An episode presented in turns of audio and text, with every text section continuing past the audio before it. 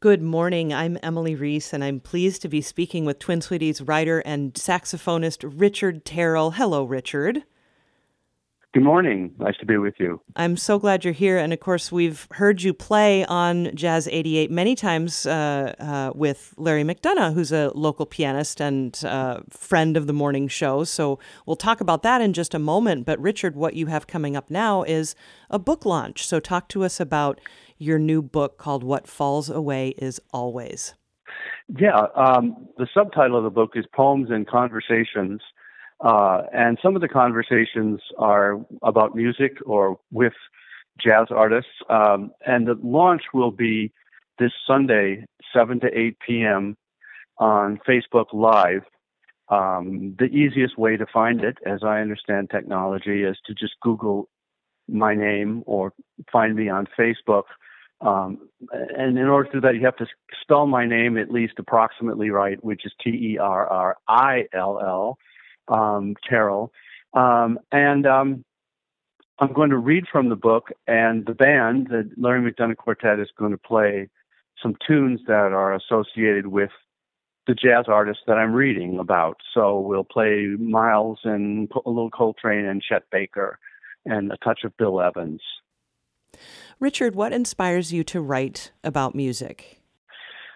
I think a, couple of things, at least for me personally. It's always been a big part of my life. I started playing the saxophone at age 12, um, and uh, for the most part, have kept it up for you know half a century or more.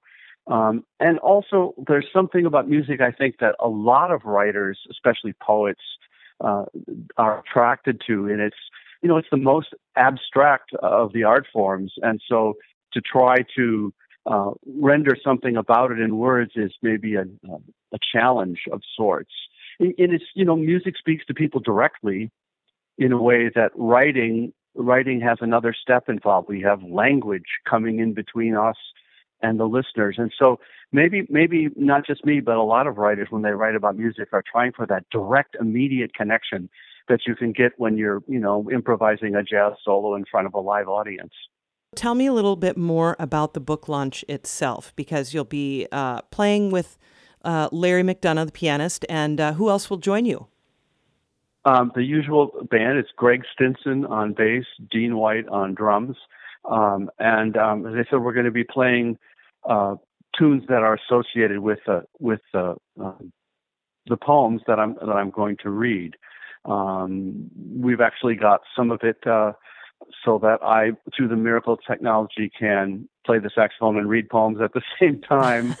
so it it was really it's really a fun project for me. Um, and uh, i think for the band too they were nice enough to volunteer to do this.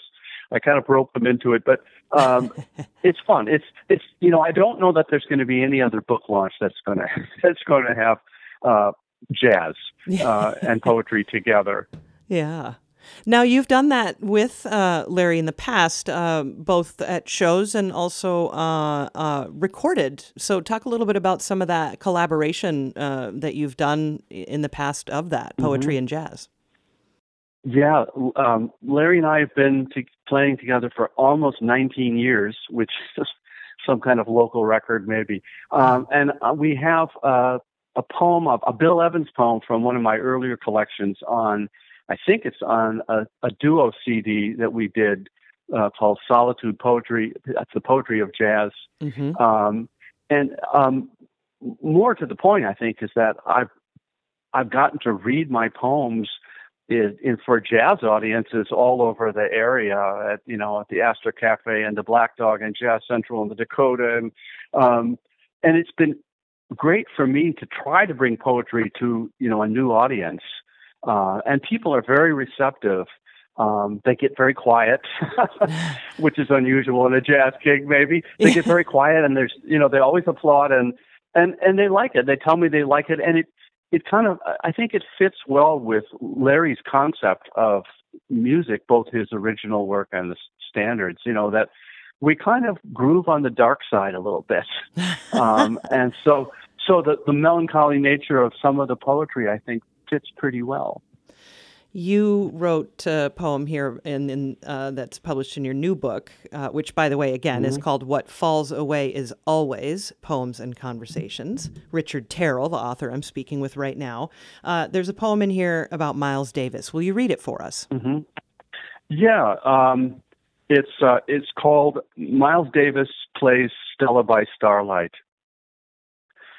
And why not? I say, on a rainy afternoon like this cold in the basement, too warm upstairs, when his high notes cut like rays through cloud shine, his mute another reason not to say anything.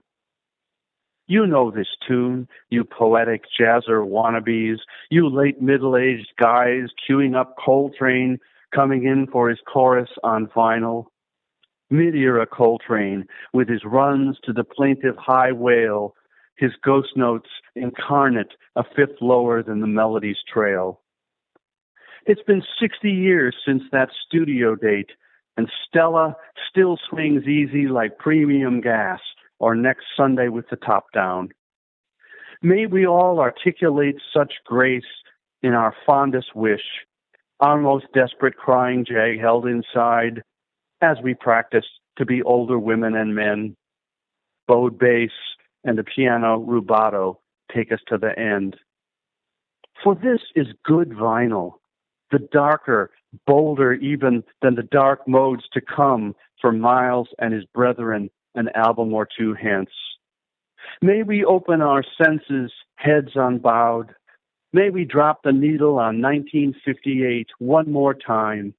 We were all alive then, weren't we?